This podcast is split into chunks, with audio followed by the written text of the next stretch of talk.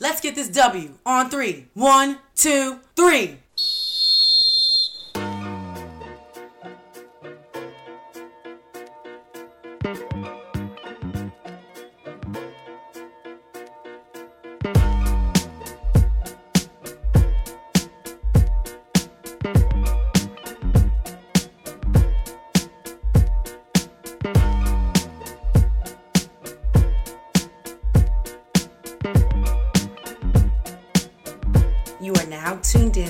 W Podcast, hosted by Princess and Love.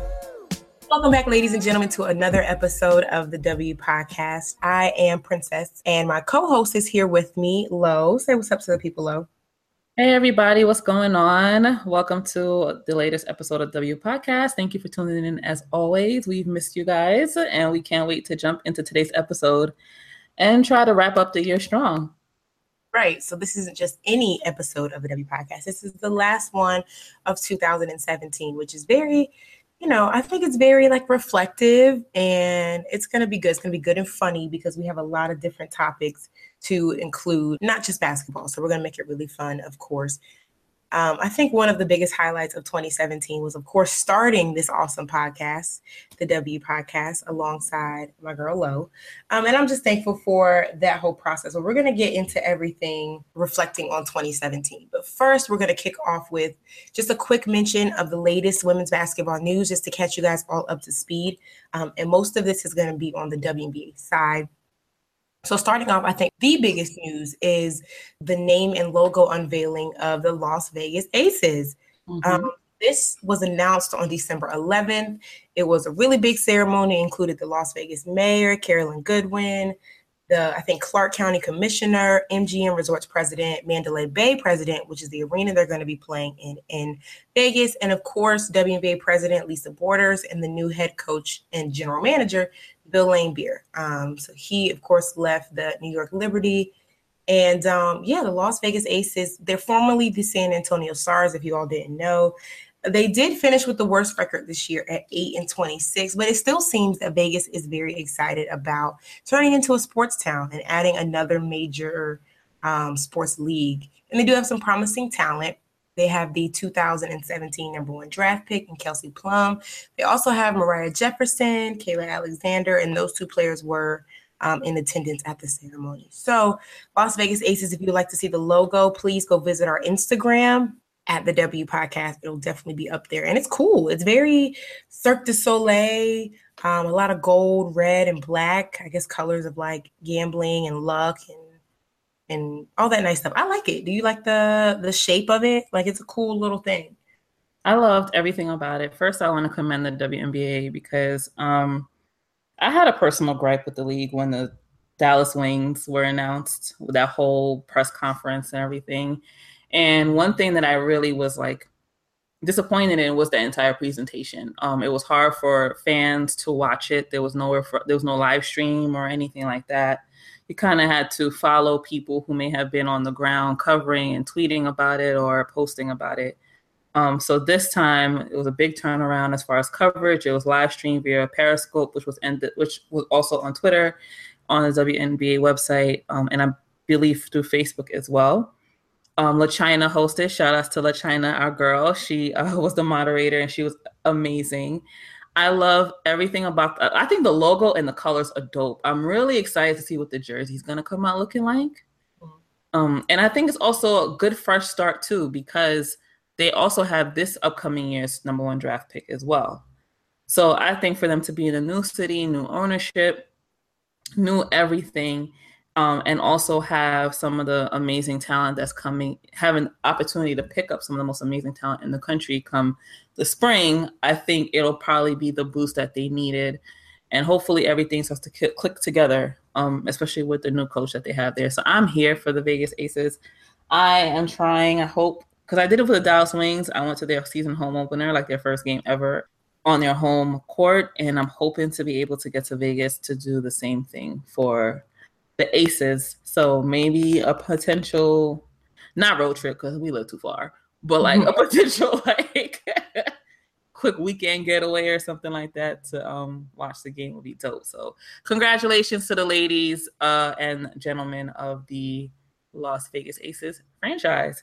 That's definitely not a road trip eligible situation. Like, unless you want to make it a three day trip, I definitely think you just hop on a plane and go. But that would be so good, especially for beyondthew.com, which is the site that Lo owns and founded and manages. I mean, to be there the season opener with all the excitement, with you know the the whole fresh start feeling, especially in a, a city as big and as booming as Vegas, would definitely be a great experience. So I hope you do get to go and make it a great trip.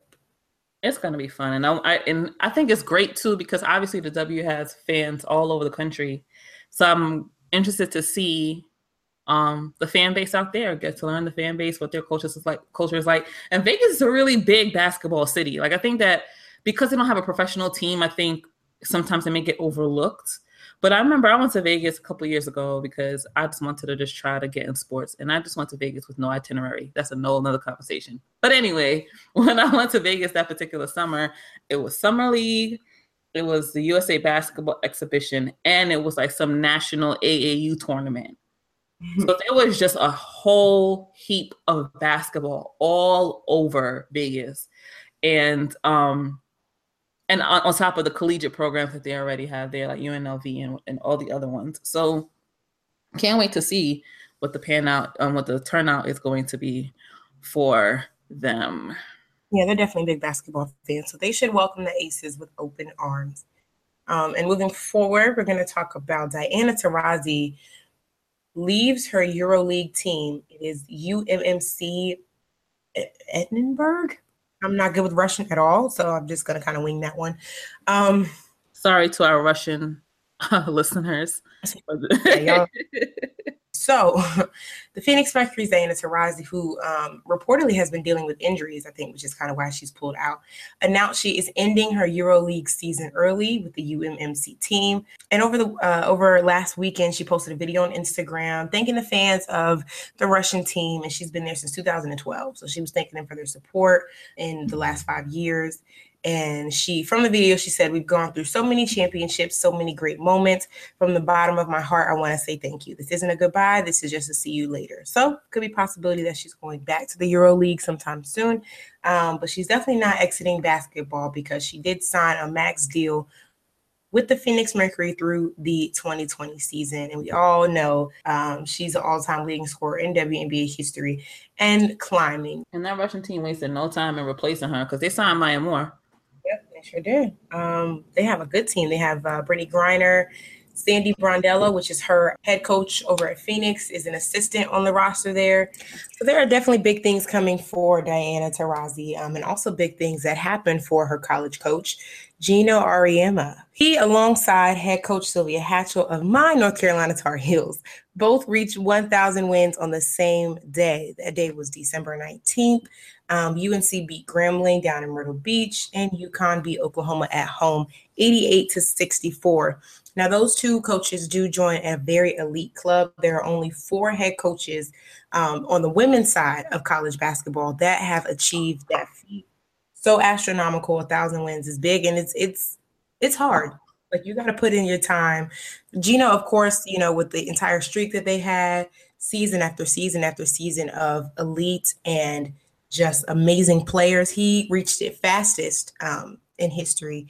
But they do join the elite club, joined by Stanford's Tara VanDerveer and the late head coach of the Tennessee Volunteers, Pat Summitt. On the men's side, Coach Krzyzewski from Duke is also a thousand win club uh, member. Congratulations to both of them. And the craziest thing is just that, you know, them being able to do it in the same afternoon. Like, what are the odds that something that big coincides on the same day. Um, it's awesome. Showing love to both Coach Auriemma and Coach Hatchell for their contributions to the game of women's basketball. Uh, that was made a huge, huge, huge major moment in college basketball history, women's basketball history um, yeah. in general. That's like a win. Doesn't matter, you know, if you're competitors or that's just a huge win for the sport um, in general. And I am extremely proud of them. Right. And I think it points to just the excellence that's in this game. Um, you know, for there to be four coaches to do it on the women's side and only one on the men. So many people like to make the argument that women's basketball isn't as entertaining.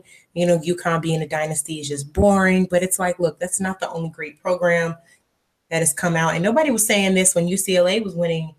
Hmm. They have 11 national championships. Of course, that was back in the 80s, but that was when the game was developing still. Um, it, I think it was before the 80s, actually. That was when the game was still in de- its developmental stages. And no one said, you know, John Wooden um, and his team was bad for basketball. And I don't think that we should say it here in women's as well. Um, just congratulate the coaches for all the hard work. Um, a lot of people are making note of the assistant coaches that are a part of this. And of course, the players, um, CD, Chris Dailey, has been very instrumental as she has worked with Geno Auriemma since day one. I think it's her 1000th win as well. Um, UConn, of course, we know the powerhouse that they are, as well as the University of North Carolina, uh, how strong their women's team has been. So, congratulations to both coaches um, transitioning back into the WNBA for our last little bit of news before we get into our best of 2017 portion of this podcast. Um, the WNBA's competition committee announced new rule changes for the 2018 season. These new rules are related to the draft, the selection of the All Star game coaches, um, free throws, and the concussion protocol. So the first new rule is um, related to the concussion evaluations. If a player comes out of the game for that evaluation and completes the locker room test um, under the concussion policy and is deemed not to have one, she then may re enter the game despite not having taken her free throws or being able to participate in a jump ball. What that means is if a player is injured um, and they think that they have hit their head and got a concussion um, and they weren't able to shoot free throws that may have come subsequently after or jump for a jump ball, um, if they weren't able to do that, they were also not able to continue the game. So the WNBA is letting them, as long as they pass the concussion policy, they're letting them re-enter the game. Um, a delay of game penalty will now be assessed if a free throw shooter ventures beyond the three point line between attempts. I think this is a big um, thing when it comes to speed of the game. I guess mm-hmm. they don't want people walking around high fiving everybody, trying to reset before their second uh, free throw. So if they do do that, then they will get a delay of game penalty. Um, also, for picking the All Star game coaches, the coach of the team with the best record in each conference following the Friday games played two weeks before the All Star game will serve as the All Star game coaches. Um, previously, the coach of a conference champion in the year prior um, was the All Star game coach. Um, we have seen Cheryl Reeve there a lot because of that rule. Um, we also sh- saw her this past year too, um, but she is an awesome coach. The West usually does a very job, very great job dominating um, as well in the All Star game. Um, and last but not least, so this relates to the WNBA draft. Um, teams are now allowed to trade first round picks in successive seasons from February 1st until the immediately succeeding draft, so the next draft. First round draft picks in both the immediately succeeding draft and the next draft may be traded. Previously, they were required to retain one first round draft pick um, before initiating any trades. So it just gives the teams a little bit more power to move around their players um, if they deem necessary. So those are the new rule changes for the 2018 season um, passed out by the WNBA. Are there any that you think are like a little weird or are you good on those? You think they help the game a little bit? I do like the rule change for the coaching regarding the um the All-Star game. Mm-hmm. I think that's a good um, rule change. As far as the other ones, we'll just have to wait to see how it pans out and when the game is actually happening, and definitely when it comes time for the draft. Um, because it depends on who's being drafted at what number, what team picks up who, because that's when all the excitement I think will kind of come into to fruition, and we'll start to see how that pans out. So, are there any ones that um for you that kind of make you scratch your head, or are you excited about? Well, I know that they're a professional league, so I'm going to trust their concussion protocol. Um, and I just hope that there's a thorough evaluation before you let another player go in and um, possibly be exposed to more damage or more impact. So, hmm. you know, just say that they got it on lock. Leave it at that. but let's transition now into the fun part that me and Princess have been waiting for for the past week to talk about the best of 2017. This year has been has been crazy, whether it's related to the WNBA, whether it's anything in pop culture, politics, personal life um, environment, everything. 2017 has just been like a cluster of everything. So we just wanted to run down a couple of our favorite moments or maybe not so favorite moments, but pivotal moments that have taken place um, throughout the year. So let's start off with the best WNBA game or women's college game for you, Princess, since you follow the women's college game. I'm not going to give a women's college one because I just started kind of watching. Um, but best WNBA game. Um, I would say the best WNBA game, of course, came in the WNBA finals. It was actually game one, um, where the Sparks went on the road to beat the Minnesota Lynx 85 to 84 behind Chelsea Gray's pull up buzzer beater fadeaway jumper. Um, it was like it was just a per- it, that game was very like aggressive. I mean, very skilled. I think Minnesota had a lot of turnovers um, in that game. But other than that, you really got to see every player's skill. And Chelsea Gray just at the the end, just really putting the nail in the coffin um, and securing that game win really gave the Sparks some like some let's go get this type stuff. Of course, they didn't go on to win the WNBA championship, but it was definitely a great game.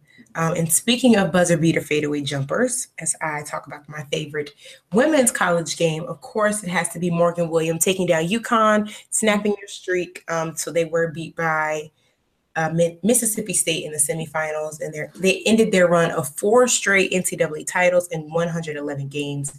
Before then, UConn had not lost since November 17, 2014. But Morgan Williams said, F that y'all are going down. We're going.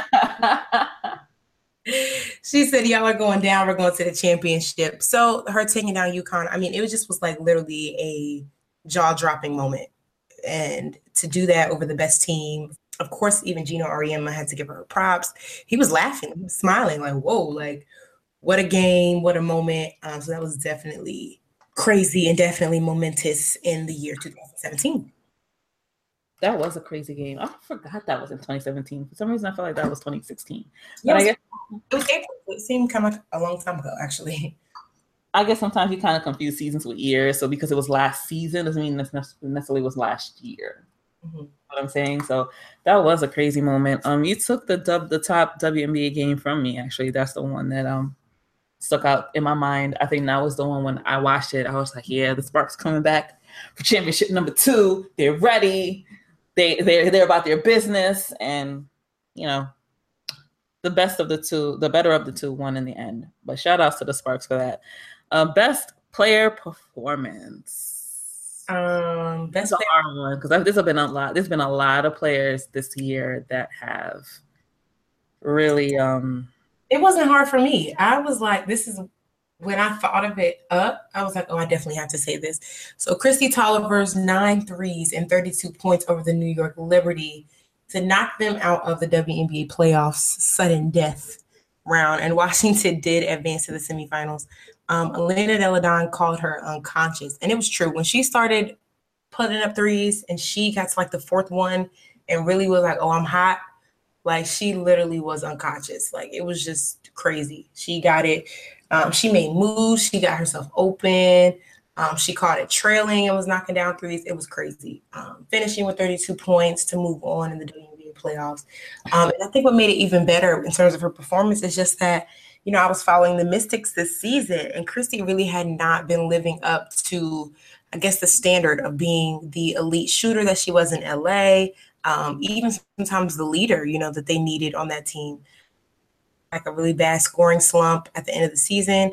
And in that game, the Liberty were definitely the favorites. Like they had the home court advantage. You know, Washington was kind of rocky, finishing out, finishing I think that number four spot in the league. Um, and so they were definitely the the favorites to win. But Kristi Toliver said, "No, ma'am, no, ma'am, no, ma'am." yeah, I for I, I, didn't forget about that. Actually, I kind of wanted to forget about it because I was there to see it, and you know, I'm a little bit biased towards my New York teams but that definitely was one of the best moments. Um, I was going to say Sylvia Fowles' overall performance, just general within the finals. I mean, she's obviously had a remarkable year, and just her presence and the way she dominated and the way she was able to help secure that win this year for Minnesota. To me, I think her she takes it for for me. Yeah, she, was. She definitely was Finals MVP. So, I mean, and just to see her growth, like she killed this entire league th- this year. She kept, she got the league MVP. uh, Finals MVP, of course, the championship. She was so instrumental to that. Like I was just, it was just, I was in awe watching her. Which was awesome. It was her year, yeah. and shout out to her. I think she she may have won some award with Minnesota sports, if I'm not mistaken, this year. I'm gonna find out what exactly what it was, but she won another award like during this off season. Oh no. I'm gonna find out what it is and I'll post it on our Instagram to shout uh, give her a proper shout out. Mm-hmm. Next, we have best WNBA moment. It does not have to be anything on court. I have mine. Okay. um one of the biggest moments for me this year is the WNBA being included in NBA Live.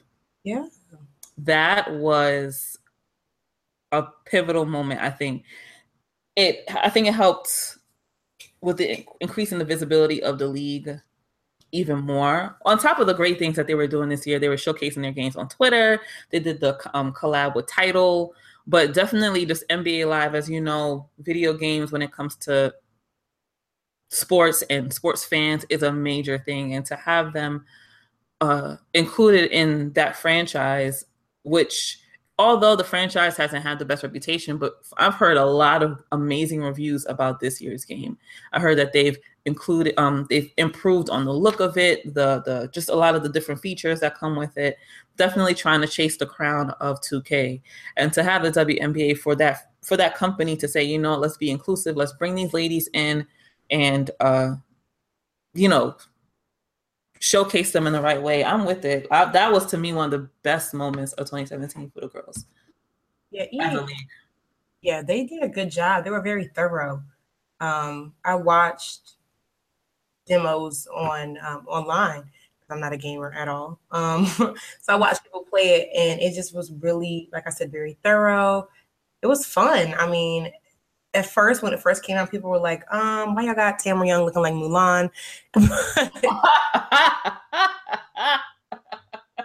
they went back and made some adjustments, thankfully. So she looks like herself. She looks like a African American woman, um, which is hilarious. But yeah, I, I definitely got to agree with that. That one was a good one too. Um, but my best WNBA moment, I actually have two. Oh, which I think is fair. Oh.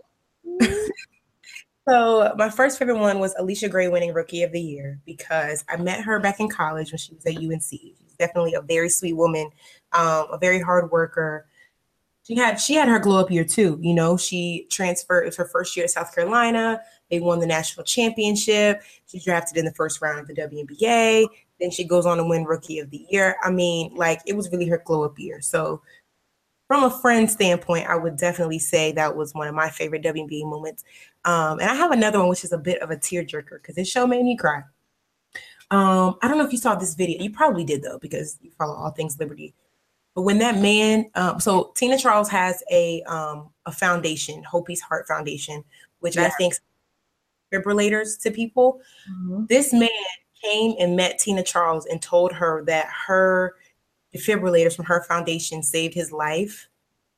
And what that literally, yes, that really pulled on my heartstrings because I know that validated with her. Like what I'm doing is is right. You know, like if somebody comes to you and says what you're doing or what you did kept me here on this earth, like that has got to be just just crazy. So I that was definitely one of my favorite moments for the WNBA because I cry all the time. Um that one really touched. That was a very touching moment. That definitely was a tearjerker. I had all the feels yes. from it, and yeah. Tina does amazing work. Honestly, shout outs to her because she does an um, she does amazing uh, philanthropic work, especially with the Hopey's Heart Foundation, which she started after her late aunt who passed away from a heart attack, if I'm not mistaken. Um, she does great work not only with the Liberty Organization, um, but also with her own organization and with the league as well. And she is one of the better, the one of the the most what's the word I'm looking for? I look up to her. I admire her as a steward, as a person who gives back. She does a lot of amazing work. So shout outs to Tina. Uh, let's move on to the best sports moment outside of the WNBA. So the sports in general, best sports moment. The best sports moment. This actually initiated in 2016, but the whole movement finally got people on board in 2017. We cannot, I'd be remiss if we did not mention Colin Kaepernick. Him, he himself took a vow of silence, but the fact that other NFL players joined in on the protests, um, kneeled, caused a stir, got people's attention, got people to stop watching the NFL for a while, got the Papa John CEO mad. Like all of that really just combined to be, for me, the best sports moment um, across the board because so many people want sports and politics or sports and protests or sports and social justice to be two separate entities. Yeah, just to be two concept two completely separate things. And I feel like they that way. I feel like they intersect in a myriad of different ways. Like you have to realize that athletes are real people, they have voices, they have experiences that combine with what they do. And I really love that, you know, Colin Kaepernick risked a lot, a whole hell of a lot to, to say what he had to say and other NFL players feeling like that was necessary enough for them to join as well. That's actually a good one. And shout outs to him for winning the sports person of the year for Sports Illustrated and Maya Moore Sports- winning performance of the year for Sports Illustrated. My favorite moment is not as monumental as that overall conversation that Colin started. But for me, one of the biggest sports moments is not as big as what you just mentioned with the movement uh, that Colin Kaepernick has spearheaded, per se. Um, but for me, when the Houston Astros won the World Series, I felt like that was a huge moment for the city of Houston. Um, obviously, if you don't remember this earlier this year, Houston suffered great devastation with the effects of Hurricane Harvey, and you we haven't really seen something of that magnitude. Probably for the city of Houston, they probably never dealt with anything like that before. And it's just been a crazy just hurricane season, and anything with with nature has just with has just been um pretty devastating across this country. So for the Astros to win their first World Series um, in franchise history, right after something so devastating has occurred, I think did something for the morale of the city.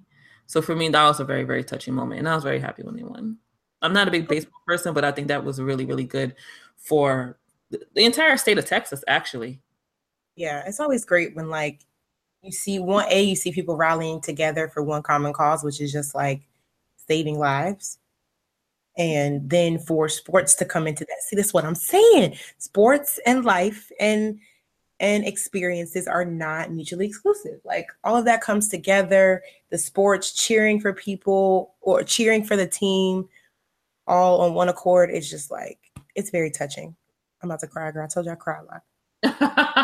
Don't cry okay. so who's your favorite breakthrough athlete of the year, not WNBA related?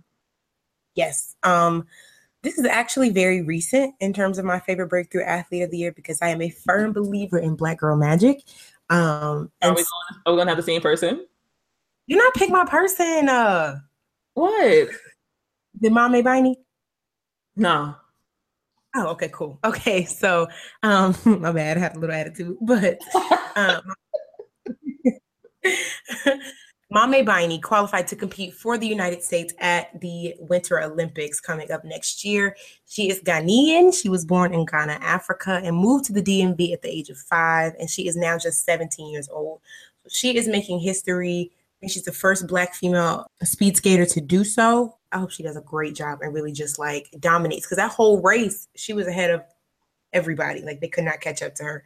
Um, and I just hope she does the same thing at the Winter Olympics and brings home the gold because doing so at the age of 18, I just love to see uh, our Black girls dominate. So shout out to her. Shout out to Maame Biney. And I would like to uh, shout out my pick, Sloane Stephens, for winning her first Grand Slam this year. Mm-hmm. She's just dominant. And I just, I've watched her a little bit kind of coming up uh, when she was a little bit younger, a few years back. And I remember her winning a particular match. And I remember everyone obviously was trying to compare her to Serena, but you knew from then that she had something special. And she was someone that can obviously walk in the same behind the foot behind uh Serena and Venus and walk the same path that they did and kind of carry the torch after they decide to hang it up whenever that will be. So shout outs to Sloane Stephens for winning the Grand Slam this year and letting everyone know that she got paid for it handsomely. As she should. And I also want to give a, a honorable mention to the ladies of the Nigerian bobsled team. Apparently the, the country never had a bobsled team before and they decided to put the team together and they will be competing in the Winter Olympics. So shout outs to them.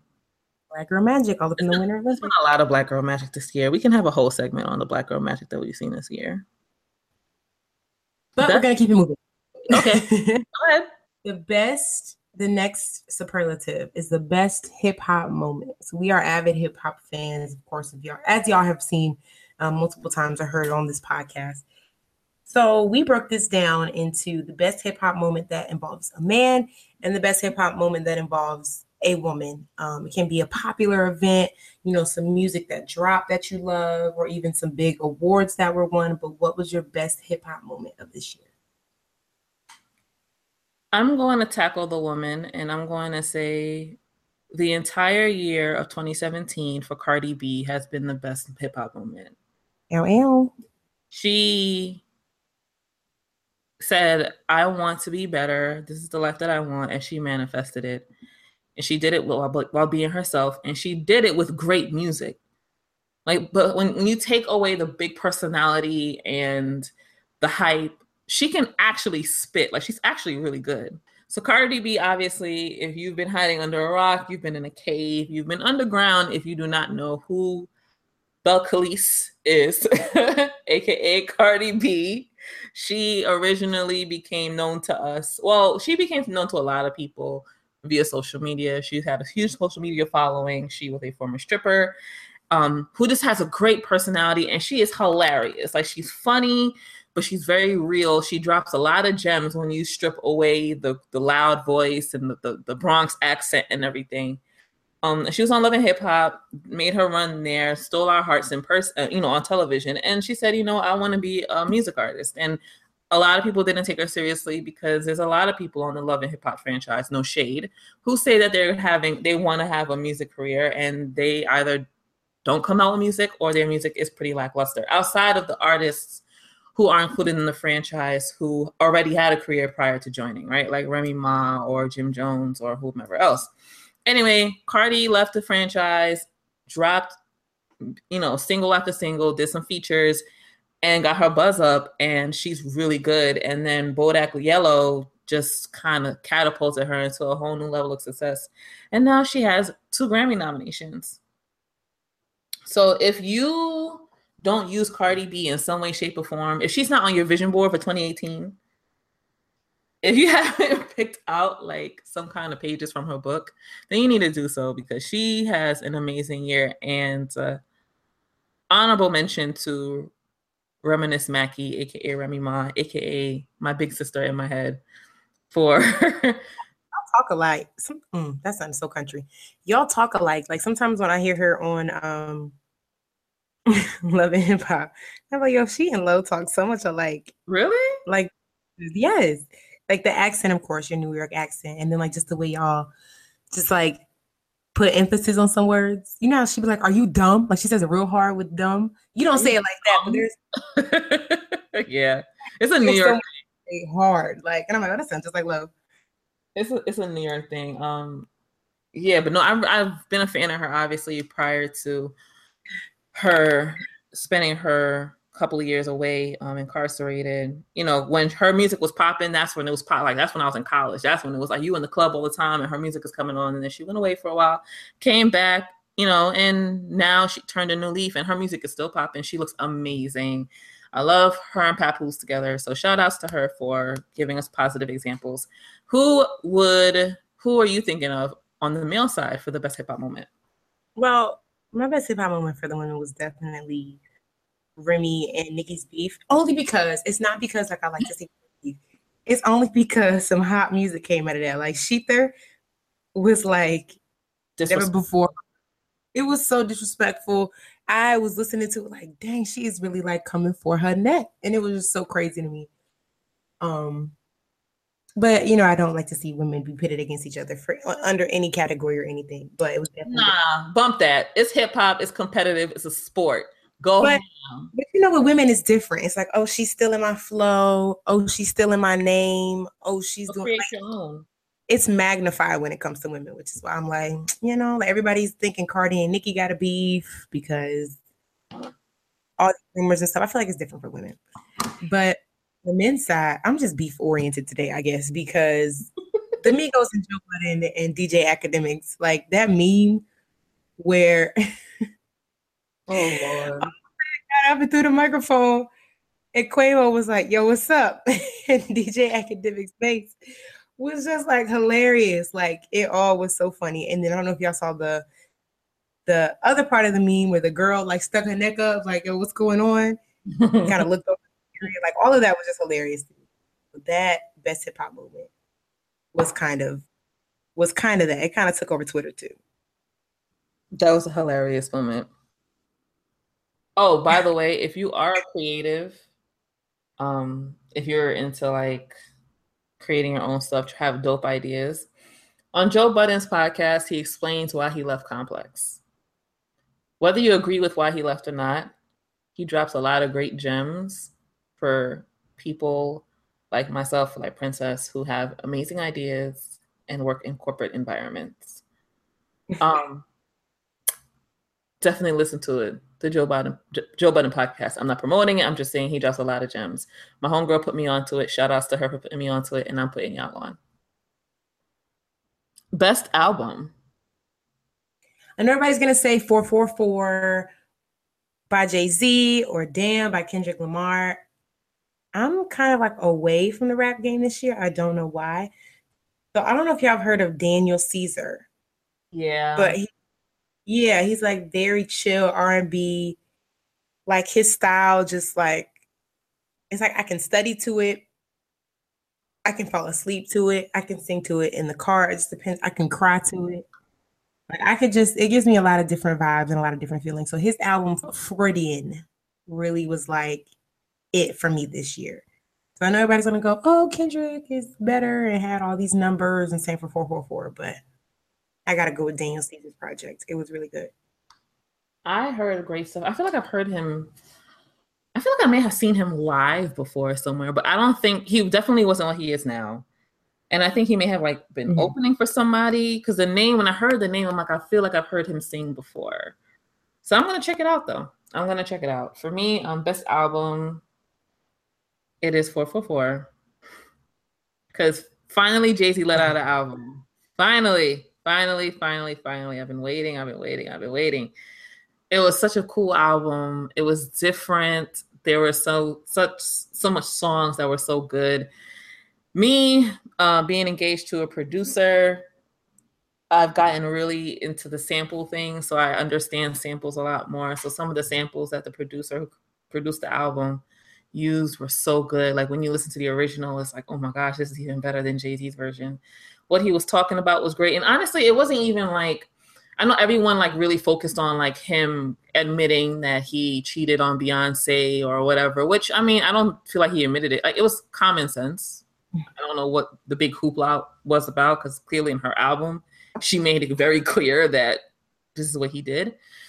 But just the, the way he tackled the topics, how open he is, talking about his mother coming out with her sexuality, come uh, talking about you know just black people in general. My favorite song is the story of OJ on the album, and how you know people of color need to get together and and you know use our resources in better ways and all these other things that he was talking about. So I love the album. That's one of my favorites. I really tried to get into SZA's album. I did.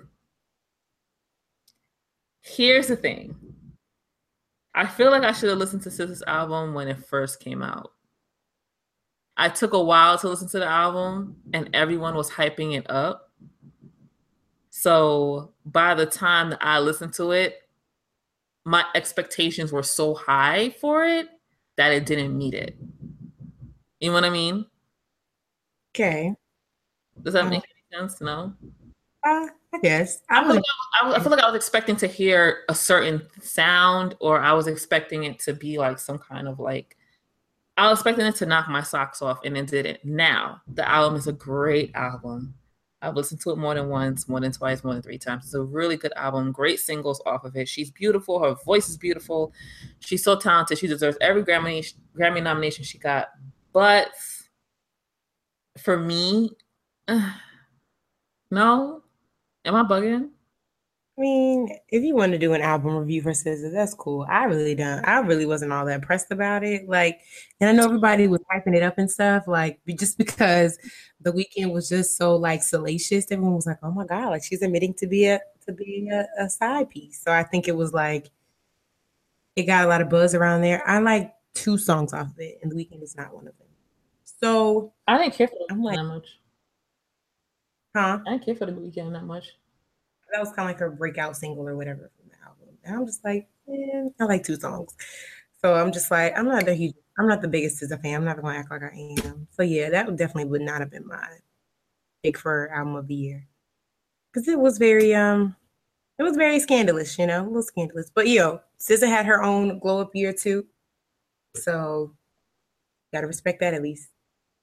What's your favorite song of the year? my favorite song of the year is definitely Bodak Yellow. Like when that thing came out, I like I went all the way in. Like I'm sure you did. I could imagine you too putting your faith. I could see. Uh, listen, let me tell you about some princess, right? She's very sweet. She's very demure. She's such a lady. Oh, thank you. But that song brings out the the the grit in every woman. Look, and you guys don't see her dancing to it. Imagine like she's whatever's in her head right now, she's dancing to it as we speak, and y'all can't see, and I wish y'all could. Um, I could just really get into someone's face and putting her finger dead in the like the middle of their forehead, like right between their eyes, and like mushing them while she's singing that song.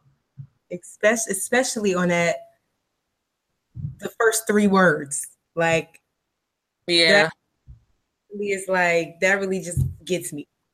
so yeah, Bodak Yellow is like, and like you said, Cardi B really had a great year. The number one song, she got engaged. She has a really bomb Steve Madden uh, campaign, and she has so much more going on. Grammy nominations, like she's really like living the life. Which shout out to her. But Bodak Yellow was like, everybody was singing it. It was like, of course, people, you know, who love hip hop and R&B were singing it, but it was like Ellen was singing it.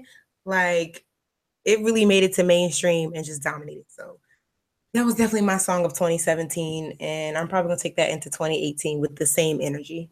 That was one of my favorite songs for 2017 and my other song i didn't want to like it at first but wild thoughts like just kept getting it stuck in my head. Like at first i was like when i heard the the beat drop and i'm like all right khaled you playing with a classic now. Like Maria Maria went hard back in the day. Don't mess with my classic. Like if you're not gonna do it right, leave it where it was. Leave it in my high school era. Do not touch it. right? But Rihanna killed it, man. Like she bodied her whole everything. That whole song is just fire. Like I I feel like Rihanna, since we're gonna we were gonna mention honorable mentions in a little bit, but well start now. Rihanna honestly had a dope 2017 too. Oh yeah. She had that song at the end of the year, or towards the end of the year, she dropped that song with NERD where she was rapping and she had bars. I'm not a big fan of that Lemon song. I don't care about the Lemon song. I just care about Rihanna's part. Okay, got you. that's all. The rest of the song, the album is okay, but we're that's another conversation for another day. Um, the song is dope, but Rihanna killed it. She had a great year with that. I know with her Puma line. I didn't buy anything from her Puma line, but I know her Puma line did really well. And Fenty Beauty, Princess knows I've talked to her about this plenty of times. Fenty Beauty really changed my life for the better.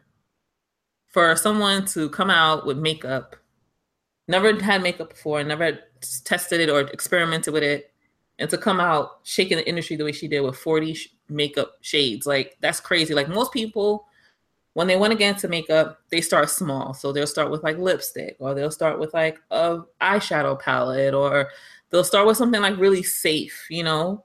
But she went for the gusto. She's like, we're going to tackle foundation. Like, we're going to tackle the very thing that you have to put all over your face. And she came with 40 shades of, di- and really paid attention to undertones, which is a huge thing for women of color. All women of color, not just, you know, African American women, but, you know, Middle Eastern women and Hispanic women and Asian women and white women. And when I saw an article with a woman who was albino and she cried because she finally found makeup that matched her skin tone. Like that's a big deal. And the products are good. They're affordable. They're bomb. Like it's not a fluke. It's not hype because Rihanna is the real deal. That's my PSA for Fenty Beauty because I love it. So that was my favorite. That's one of my favorite moments of 2017, actually. It's when the makeup drop, which I'm wearing on my face right now because Princess can see that I'm doing my makeup real quick and I have it on. Don't I look cute? Multitasking, multifaceted, and multi-talented. Because yeah, you do look good, girl. You put it together.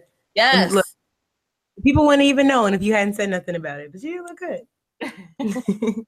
so we're about to wrap up in a little bit. We we definitely want to touch on a few more things. So the best political moment.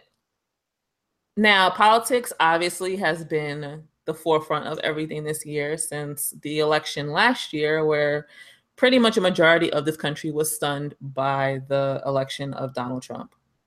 Um, whether you planned on voting for him or not, I think a lot of people didn't expect him to win. and Everyone thought that Hillary was going to take it.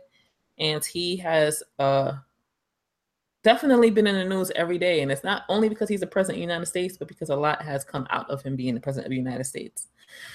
So, uh, you know, we're not here to necessarily talk about politics and what people believe in or not believe in. I don't mind saying that I don't care for him that much, but that's just me. But needless to say, there's been a lot of pivotal moments that have taken place over the years. So for me, one of the moments that stick out in my head out of the many, and there's so many. I actually have to really sit there and think about it because there were so many countless moments. But when I think my favorite moment had to be when LeBron James called him a bum. Because like first of all, no, he was minding his own Steph Curry was minding his business. This is Steph Curry he's the most granola, wholesome, like untouched, unscathed person in all the sports. And obviously, you know, the team turned down coming to the White House, or he turned down coming to the White House, and Donald Trump staying his feelings and decided to, you know, get to Twitter and start throwing shade, which is the wrong thing to do because not only are you going after the wrong person in the sense of him being a nice guy, but you're going after the wrong person because the league don't play that. So you saw a lot of players uh, defend him, whether they talked about his character, talk bigged up Steph Curry's character, or went after Donald Trump himself. And one of the people that did so was LeBron James, and he blatantly calls uh, the president a bum. And I'm about to bring up the exact tweet right now. What did you think about that when he did that? I thought it was hilarious um, because Trump really was going in like well, y'all don't want to come to the White House. Well, your invitation has been revoked. And LeBron was like, bruh, if I said I don't want to come, there is no invitation. Like, I'm not, you know, bum. Like, I'm not, I'm not with it. I think that was funny. And he kind of stood in for, oh, he also said, I think he also said something like the White House, coming to the White House was an honor before you got there. But he really just like added insult to injury. Saying you bum is equivalent to Remy Ma saying, Are you dumb? Like, oh, this is this was great. That was one of the many. Shout out to LeBron. Definitely, he definitely topped off 2017 with like petty because he took it to Twitter and, of course, made it political. My best political moment was Auntie Maxine Waters and yeah. her reclaim and her reclaiming my time and just her coming on the scene in general. Uh, I think she did it in kind of response to the election of President Trump, and she's been advocating for his impeachment. But that reclaiming my time, like she was not with his. It wasn't President Trump. I can't remember exactly who it was, but she was not with him. A talking over her and just kind of rambling on. Like she was like, "No, I'm reclaiming my time, reclaiming my time," and I'm like, "Yes, Auntie, yes." Teach us the ways. I'm happy, and I'm especially happy too because like you see, you know, one of our elders that are like being embraced so much and showing that she still got our back, you know, and uh, she. I thought about her too. I love her. There was so many great moments. Another honorable mention I wanted to talk about was the 98% of black women who came out to vote in Alabama to keep Roy Moore out of Senate. Like shout outs to all those amazing women, everyone who voted, everyone who did not vote him for him. That's number one. Shout outs to y'all, but especially like black women and black men who came out in the droves to say we're not going to have this man in office. Uh, it was so many great moments. Um, and we obviously have a lot to work to do. So we'll see how all of this stuff carries over into 2018. Yeah, so we're going to finish up for this episode with our honorable mentions. So we're just going to name two or three quick pop culture topics to mention some things that happened throughout the year. And these may or may not apply to the categories that we mentioned. So it may not be sports related, may not be political, may not be music, just fun stuff. Okay. Um, so I'll I'll start with the year's honorable mentions. I would definitely have to say Beyonce having twins was on that list of yes. things things that like changed my life this year. No. so um I'm very happy. I'm a huge Beyonce fan. I'm very happy for her extend expanding her family. Um, also another honorable mention I have is Serena Williams' new life, getting married, having a baby. Um, and we just get to see another side of her. I'm a huge Serena Williams fan. Like I, I love her so much for everything that she personifies and embodies as an athlete. And then we get to see another side of her as a woman and a wife. And um, she also has a new Nike headquarter building named after her, and that is just goals in itself. Whole building. Yeah, and it's massive and it's beautiful and it's definitely goals. So Serena Williams definitely has that. Um another honorable mention was um saying goodbye to the Obamas.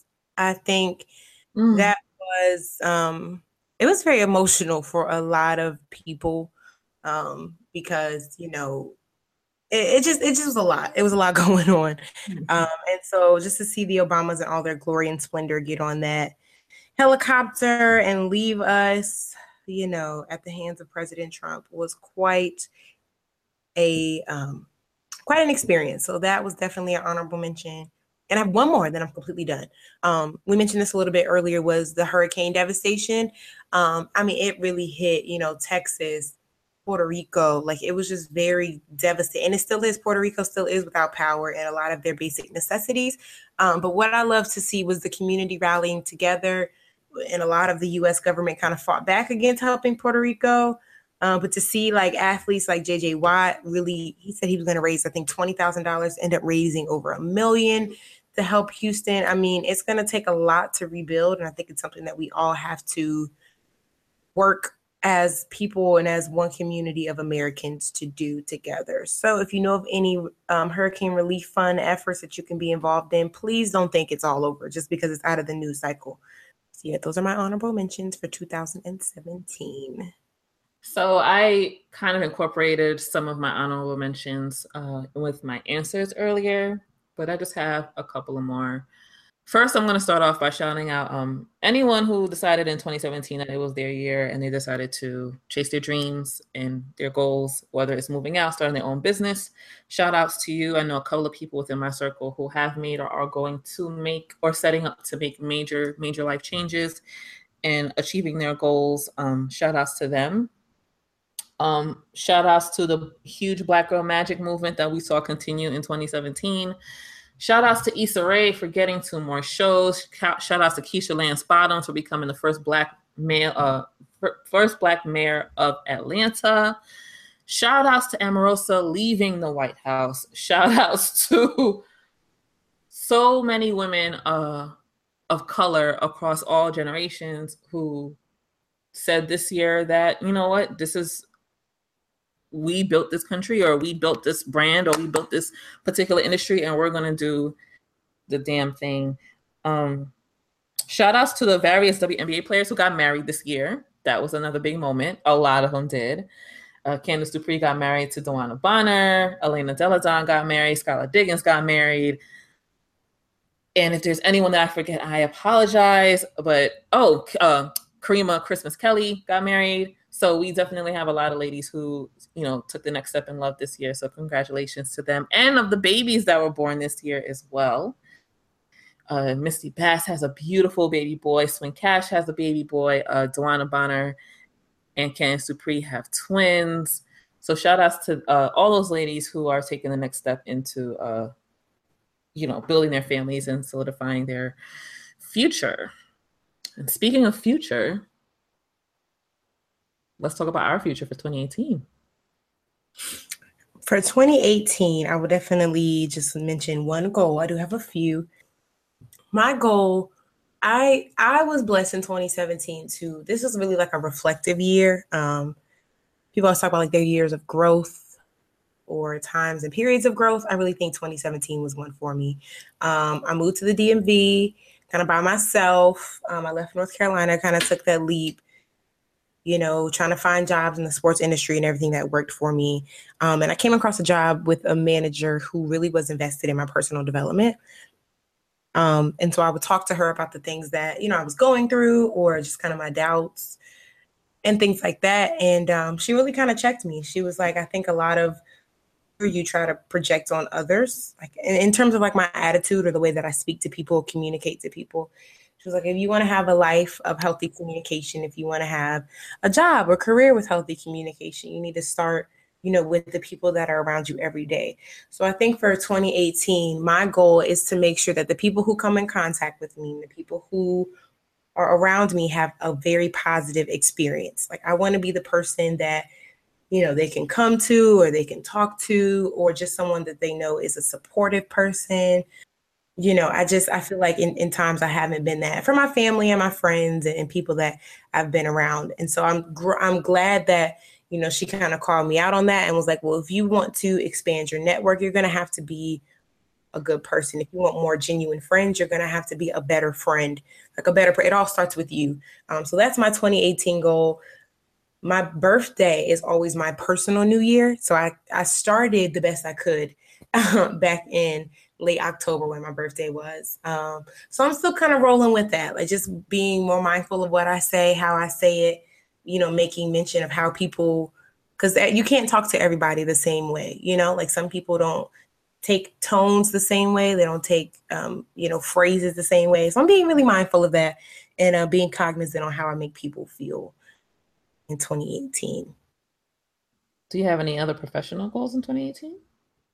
Uh, I'm gonna keep those to myself. I'm gonna keep those to myself. Okay. Um, but I do have um, some definitely for this podcast. We are going to Oh, we got some with stuff coming, y'all. We got some good stuff coming. Trust. We got some good stuff coming for the podcast. Um, yeah, what else? Yeah, I'm just keeping to myself, but it'll be good stuff. You know, moving silence and all that kind of stuff. I guess real G's moving silence. Like, Lasagna. what was the word? Lasagna. Lasagna. Thank- I was like, wait, what word? I think I said that the other day and they didn't get it. They were like, I know who it was. It was Bianca. I told I said that. and she was, it was okay. It's our mutual homegirl. Shout outs to you, B. We love you. so we're talking about something, and I said, because she said something, all, you know, I'm a G. And I was like, oh, what, real G's move like in science like lasagna. And she's like, what are you gonna talk about lasagna for? You know, I can't eat that shit because she's vegan. And I'm like, no. oh my gosh. That's hilarious. B, you gotta do better than that, boo. Uh, 2018 goals for myself. Um, I have a whole lot of goals, which is the problem. I think every year, um, I set out with all these lofty goals and things I want to try to achieve, and I burn myself out. Um, 2017 has been a year of wig snatching. I feel like the universe, I feel like God has exposed a lot of my flaws and things that I need to work on. And I'm I'm a very flawed person. I'm a great person, but you know, I'm human. And I think the areas in my life that I need to work on the most were exposed this year through a lot of the changes that I went through this year.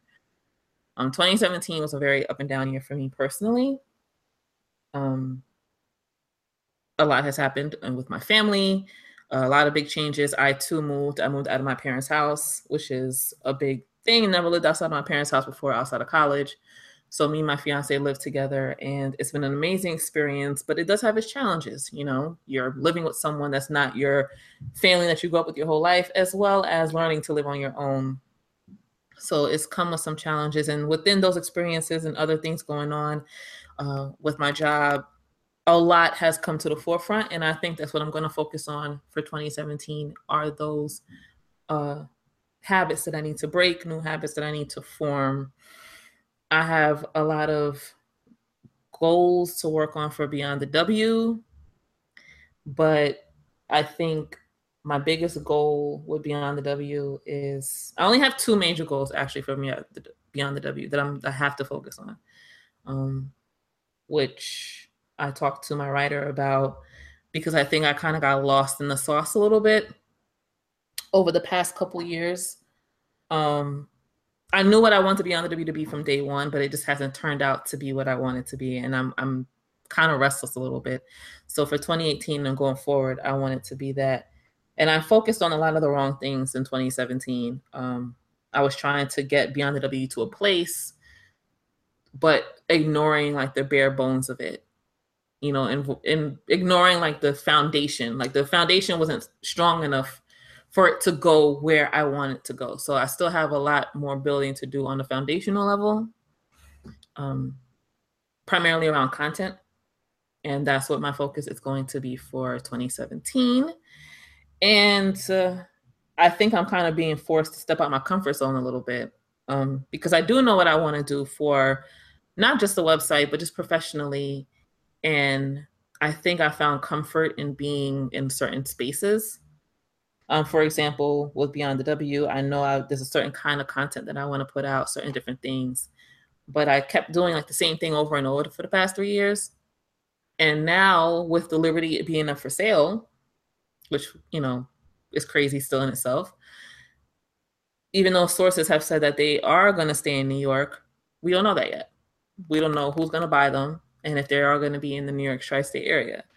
So if the Liberty are not in the tri-state area, aka Barclay Center, St. John's, or Nassau Coliseum, I'm probably not going to be covering a lot of WNBA games the way I have in the past three years. And I think that's forcing me to step out my comfort zone and make the ideas that I've had happen.